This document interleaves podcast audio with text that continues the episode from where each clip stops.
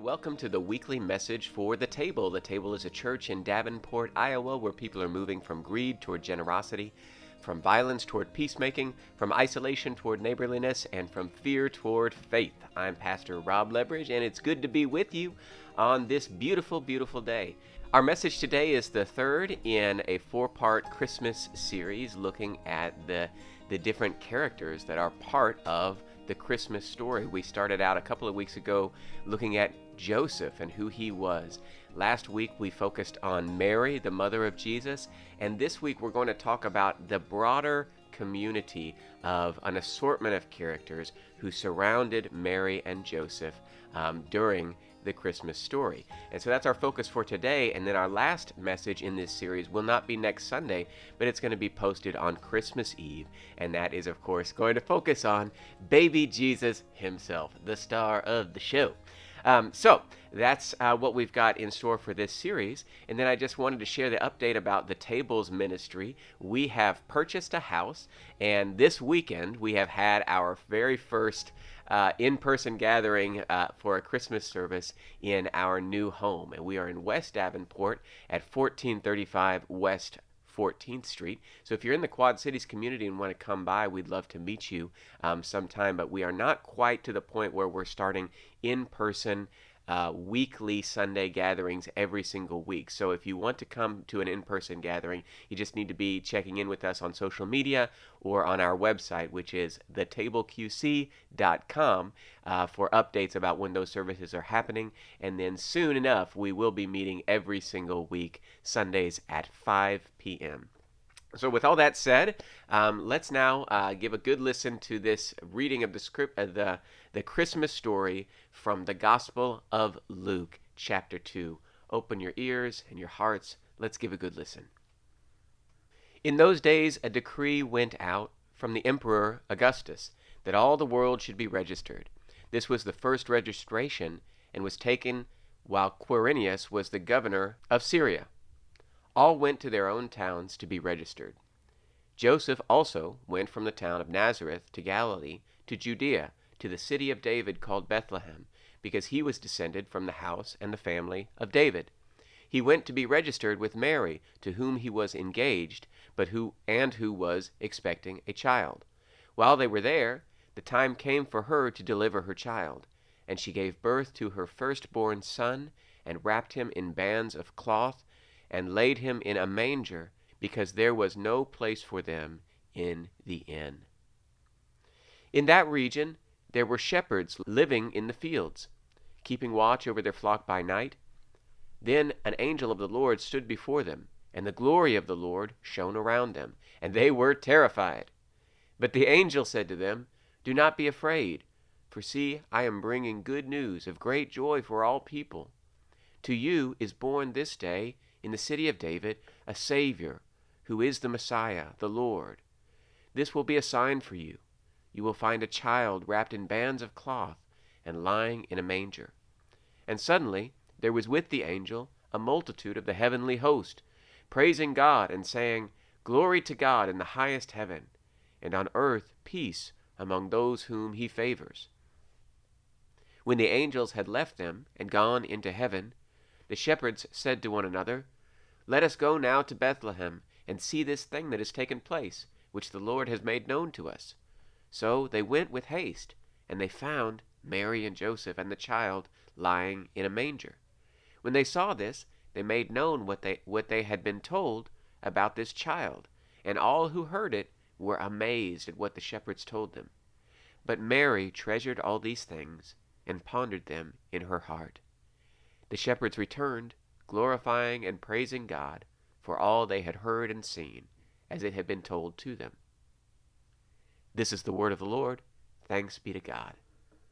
Well, the Christmas story, in which baby Jesus is born in Bethlehem, is a tale which bears contradiction. I mean, on the one hand, it is a story that is absolutely bursting with love, and with promise, and support, and hope, and community. That's what kind of story this is. I mean, think about any picture that you've seen, any kind of rendering any kind of envisioning of the the nativity scene, right? Um, when we look at any picture of the nativity, almost, right, we see devotion, we see compassion, we see care on the faces of all these people, this this utter adoration that they have, right? Um, and they are gathered around this infant in in this deep, deep love and this sense of devotion and awe. Even the animals in these pictures, right? The donkeys, the cows, the goats, everybody wants to give love and honor to this family that they are with and this baby, okay? So the Christmas story is that kind of story. But at the same time, we know, I mean, if you just think about the details of this story for like a minute, right? We know that in the days leading up to Jesus' birth and the night on which he was actually born, Mary and Joseph must have felt alone and desperate and worried, right? Because they had their baby far from home. I mean, for those in the listening uh, audience who have ever given birth, I mean, just thinking about this story, like it's enough to send chills down your spine, the, the circumstances under which this baby was born. And they were separated from their family.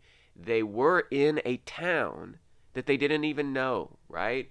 And and then when it was actually time for baby Jesus to arrive, they didn't really have any place to stay, let alone in like a hospital or something. I mean, God forbid. I mean, nobody gave birth in hospitals because there weren't hospitals in those days. Everybody gave birth at home. But the scripture says there was no place for them in the inn. They slept in the dirt that night. Okay, so this is this the tension in the Christmas story. The tension between feeling surrounded by care and support, right, by all these devoted people, and also feeling isolated and alone. And we know that many people feel this kind of mixture of emotions, right, on Christmas to this day, okay? That's a truth about this holiday, okay? Well, tonight we're going to explore um, the community that was there for Mary and Joseph on Christmas. And as we'll discuss, and you may have considered this before, but why not uh, talk about it um, every time we think about Christmas? Um, this community is not one that you would predict that, or that you would ideally hope was around, surrounding a young couple struggling with major life challenges. But they, they are who Mary and Joseph got. They were there. They were present, they did care, and they were there for them when the Holy Family was in need, okay? And I really believe that one of the great lessons of Christmas is how the connections that matter most may be the ones we find when we feel alone, okay? That is a great truth in Christmas, okay? So let's consider now three connections. Three connections that Mary and Joseph had to community at Christmas in the original Christmas story, okay? Three connections, and I've got a couple of questions I'd like to pose as we consider these three different connections, okay? So the first connection um, I would like to highlight is found in the person of Elizabeth. Now, Elizabeth is not featured in the scripture that we just read. Um, her story with Mary is actually told in chapter one of the Gospel of Luke right before what we read today. So I apologize about that, but I didn't want to be reading the whole uh, Gospel um, in the midst of this recording. But the Gospel of Luke tells a story of Mary visiting Elizabeth. Um, and she visited Elizabeth after the angel told her that she was going to bear a son. Okay? Elizabeth herself was also pregnant, okay? And when Mary visited, Elizabeth was overjoyed, and the, there's a very famous sort of detail of this story that the Bible says that when Mary walked into Elizabeth's house, Elizabeth's baby leaped for joy within her womb just at the moment that Mary came in. And I am told that many babies uh, do, in fact, give their best leaping while they are in the womb. But that's that's not something I know from firsthand experience, but it's something that I'm told. Okay, so now, who was Elizabeth? Okay, Elizabeth is is said to be a relative of Mary, and that's pretty much all it says. Uh, was she a cousin? Was she an aunt? We don't know. Uh, we, we really can't be sure about that. We do know that Elizabeth was quite a bit older than Mary. And in fact, Elizabeth in her story, which you really should read in the, the first chapter of the Gospel of Luke, but Elizabeth became pregnant when she thought that she was too old to have kids. Okay, and that was about six months before Mary became pregnant. So they were pregnant at the same time.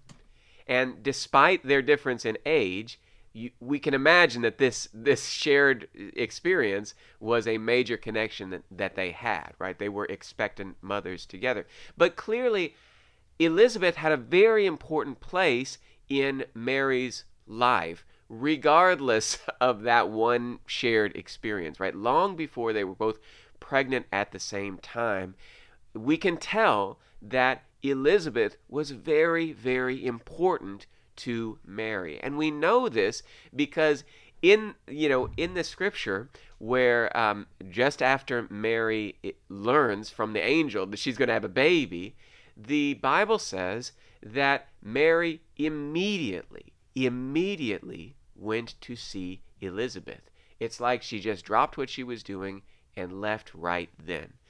It appears that she did not talk to her parents or her best friend or anybody else, right? She also didn't like go home and just like sit and think and meditate or whatever, ponder what the angel had said to her. No, it says that she just left immediately. She left home and went to see Elizabeth. And this is even more significant because Elizabeth lived in a town that was pretty far away. There's actually a lot of speculation amongst Bible studies exactly as to what town Elizabeth lived in because there are clues, but it doesn't actually say. A lot of people believe that Elizabeth lived like a four to five day walk, like a journey, because Mary was on foot, okay? And that, so she, she dropped everything and just walked to Elizabeth's house, even though it took like potentially five days to get there. When she arrived, Elizabeth welcomed her with open arms. She was overjoyed. She was completely enthusiastic, right? And I think that Mary knew that she would be welcomed in this way when she got to Elizabeth's place. I think Mary had a bond with Elizabeth, forged by previous experiences that we don't know about. But I think that she knew that Elizabeth was the person that she needed to see and to talk to and to confide in when she learned that her world was about to be turned upside down. So my question for you to consider, it's a, it's a two-part question, okay? With this connection in the Christmas story, okay? I would simply ask you to reflect. When have you needed someone like Elizabeth in your life? When your stuff was getting all turned upside down, or when all the pieces of your chessboard were getting knocked off, right? When have you needed Elizabeth? And the flip side of that coin is, when have you been like Elizabeth for someone who needed you? And would you be on the lookout for a future moment when you were in a position to be Elizabeth, when somebody came your way in need of help? Okay? That's something to reflect on, okay? But that's the first connection that I'm seeing, connection to community in the Christmas story. The second connection to community I'd like us to explore or reflect on is related to the place, it, in fact, the actual location where Mary gave birth. Okay? So when you think about where was baby Jesus born, if you picture in your mind an image of the nativity, right? Um, often when we consider the nativity, we picture some kind of like stable uh, or a barn of some kind.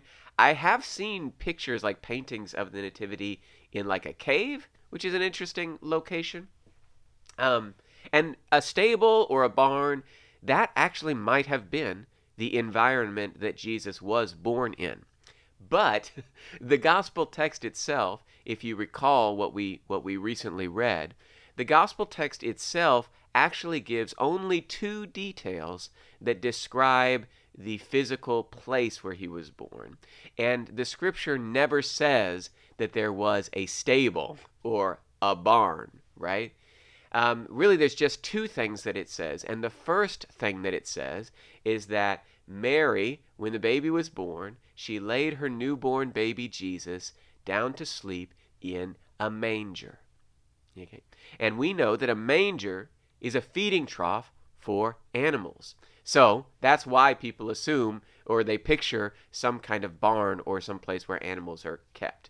But something that we should, you know, at least be aware of is that in that time and in that place and in that culture and society, animals and livestock were just simply much more present in people's lives. They were a much more common and intimate part of people's everyday goings-on than what we are used to in the United States today. They were like animals everywhere, okay? Because this was life, you know, this is how you lived, right? Because animals had a role in your life, and so you animals were participating in whatever was going on in the home, right? Not as pets, but as domesticated beasts, okay?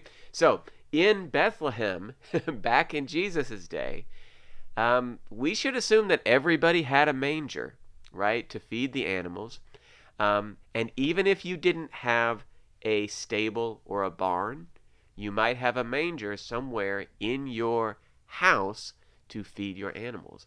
In fact, there are some cases in which you might even have a stable, but you would still have a manger indoors because there would be certain animals that you might bring in at night because they were vulnerable to being stolen or being preyed upon by, you know, mean uh, wolves and scary animals like that. Okay, so that brings us to the second detail of the location of Jesus's birth. And this detail is the subject of some controversy. So you're probably leaning forward like, ooh, controversy. Okay.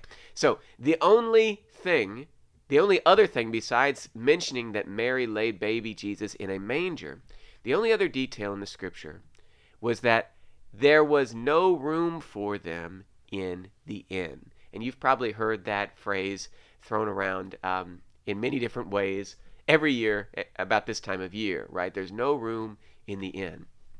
Well, most Bible scholars these days feel that the word inn is actually not the best English translation of the ancient Greek word that is in the original Greek version or the Greek writing of the Christmas story in the Gospel of Luke.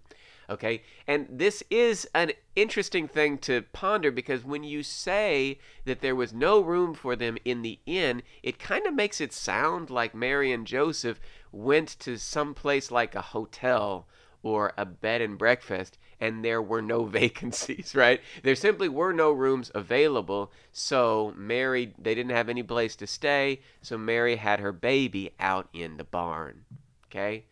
And most scholars believe that, that that's really just not right.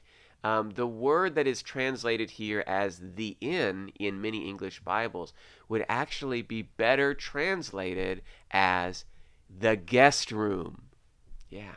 And that the line should be, there was no room for them in the guest room. Yeah. Now, without getting on too much of a tangent, the reason that scholars think that this is a better translation of the word is that the same Greek word is found at the end of the Gospel of Luke in the story of the Last Supper, when Jesus and his disciples share a meal upstairs in a house where they are guests, okay? And that word in that story for guest room is somehow translated as the inn in many English Bibles, and this is a big problem for a lot of scholars. Okay, whatever. I don't know. I'm not a Bible scholar, but this is what I'm told. Okay, so if Mary and Joseph were in a house that had a guest room, but the guest room was full, well, that does add a lot of richness to the story. You see, many houses in those days were constructed with a kind of separation between workspace and living space, okay? There was often two levels to the house. There would be a ground level downstairs area where work was done, where animals were kept, right? Cooking might be done in this space. Um, fires that needed to be tended for various purposes were happening down there, and the living quarters were upstairs. Okay? Mary and Joseph might have stayed the night in the downstairs of a house where there was a manger, because that was where the animals were kept, right? If it was a house where there was a stable outside, maybe they went outside and sta- and and stayed in the stable, right? But regardless, if we picture the scene taking place in a home, right? A home where there is a guest room that is full, we suddenly are able to imagine unseen and un- unnamed people who are there, right? And they are ready to open their home to neighbors who need help. Who are these people, right? Who owns this house? We have no earthly idea. Joseph's third cousin, who he never met, but he knows he lives in Bethlehem, and now Mary's in labor. He shows up at his door. God, we we have absolutely no idea who this house actually belonged to, but we definitely know that these are compassionate and welcoming people because their guest room is already full, right? I mean, for all we know, there could have been three other moms having babies that same night upstairs in the guest room. And Mary absolutely would have been welcome in the guest room, but there simply was no room. It was full, right? And so this is the next form of connection and community that we see in the Christmas story. There are people who are willing to help Mary and Joseph. They could not give Mary and Joseph everything they wished they could give them. They couldn't give Mary and Joseph everything they needed. They couldn't give them a bed, right? But they gave them what they could. You can stay here. I'm sorry, but the guest room is full. But you are welcome here. Okay? So this is my next sort of double-sided question for us to reflect on and consider. Have you ever been in this situation, right? You want to help. You can't provide everything that a person needs. So you do what you can. Right? The other side of that is, have you ever been in need? And there was a caring person nearby, and they did what they could to help you, even though they could not do everything. They could not provide everything that you needed. But they were there, and they did what they could. It's a very important question to consider when we remember the Christmas story each year. Okay? All right. One last connection to community that I'd like to explore in the Christmas story, and that is the shepherds. The shep you gotta love the shepherds. All right? Everybody wants to dress up as a shepherd when it's time for the Christmas pageant. Okay, but one aspect of the shepherds as characters that I just like to dwell on today is the simple fact that the shepherds were complete strangers to Mary and Joseph. I think this is a very important component of the story. The shepherds had no idea that any of this stuff that we we take for granted about the Christmas story was happening. They never heard of Mary and Joseph, right? They were completely unaware of their existence. They were living their shepherd lives, doing their shepherd thing, shepherding the sheep. They they didn't even live in Bethlehem. Okay, they were outside of town, uh, keeping watch over their flocks in the fields. And I just would like us to notate how amazing it is that the angels did not appear to people who knew Mary and Joseph. I mean, that's a compelling aspect of this story. The angels brought this message that a newborn baby, you know, that has just been born in Bethlehem, that this baby's going to be real special. He's going to be a king, and he's going to bring peace to all of the earth.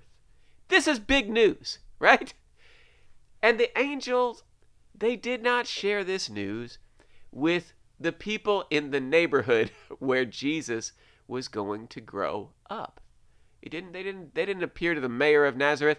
The teachers at Nazareth Elementary School were not advised, right? The leaders in the synagogue in Nazareth were not alerted.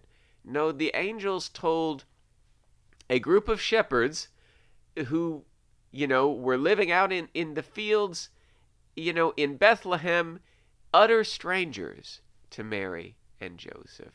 We we can't even assume that they ever saw Mary and Joseph after they met them the night of Jesus' birth. That's interesting, right? Total strangers are the ones who get the big news. Of course, we will learn later on, as we as we keep sort of, if you read the Gospel of Luke from start to finish, you know, we very very quickly see, you know, that the people who lived around Jesus, they were often the ones who had the hardest time seeing good in him. They thought that they knew him, right? Because he grew up around them, but they could not understand the most important things about him. And that gets to another, you know, difficult truth about the human condition. Sometimes the people who have a front row seat don't see a person for the miracle that they truly are. Meanwhile, there might be a complete stranger, somebody who has no business knowing anything about that person, but they happen to stumble upon some truth about this person, and they believe it. Okay, so the shepherds, you know, they found Mary and Joseph, and they saw the little baby. It was humble digs for, for sure, right? Just like described, lying in a manger, but they saw it for the miracle that it was, right? And they couldn't help but celebrate. Okay. They looked at the baby Jesus, and they were ready to believe that he was a miracle. Right? And so that leads to my final two-part question, right, for us to ponder this Christmas.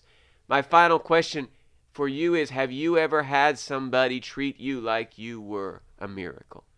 Right? Have you ever had somebody see some light in you, something extraordinary, and they were ready to believe that you were a gift from God, that you were important, that you were a miracle? And maybe the icing on the cake was that this person didn't even know you. They didn't even know, they didn't know your parents, they didn't know anything about your story, they didn't know, they weren't from your community, they didn't know you, but they still were ready to believe that your life was important, and that you, as just as you, were a miracle. Okay. The flip side of that question is, have you ever been possessed by some kind of divine inspiration, illumination, that somehow enabled you to look at a complete stranger, somebody you didn't have any business knowing about, but somehow because of some strange spirit that came over you, you were able to see this stranger as a gift from God, as a miracle. The Christmas story says that this spirit comes down on people. Okay? So if it's been a while since you've been able to look at a stranger like that, maybe you should check in and remember so that you can be ready the next time that spirit moves in you. Okay? Friends, in so many ways, the Christmas story illustrates for us what kind of people we are called to be, what kind of community we are called to create, and what kinds of connections actually draw forth the fullness of our humanity in full vibrancy, vitality, and resplendence. Okay? And this is what we should be thinking about as we let this story um, dwell within us. Okay? That we want to be creating communities and forming relationships like the friendship and the mentorship and the care and the support that existed between Mary and Elizabeth. Relationships of unconditional love, of full trust and safety, relationships where you just know that you can turn to this person in your hour of need, right? The moments when you're feeling most overwhelmed, when your life is falling apart, that you have an Elizabeth to turn to, and that you are an Elizabeth for people who need to turn to you, right? And just like those unnamed hosts in the the house, right, in Bethlehem, we are called, right, to be ready and willing to share what we have to share, knowing that we don't have everything, right? To give what we can, know, knowing that we cannot give everything, right? And to be there and to offer the help that is ours to give, even though we know that we cannot do everything, right? Would we still be willing to do what we can, just like the people who were there for Mary and Joseph the night Jesus was born? And of course, following that example of the shepherds, we are called to approach life and to look upon our neighbors and the strangers that we pass as we're going about our day-to-day business, and have that kind of divine sensibility that even if a person is completely unknown to us, they are in fact God's child, God's miracle, and that we are capable of cherishing our brothers and sisters in this life, even the ones who have done nothing for us and who we may never meet again in person, right? But treating them with the same kind of affection and appreciation that the shepherds treated Mary and Joseph and baby Jesus. Okay? These are the examples that we are given in the story of Christmas. And brothers and sisters, I invite us to create this kind of community today. Thanks be to God. Amen.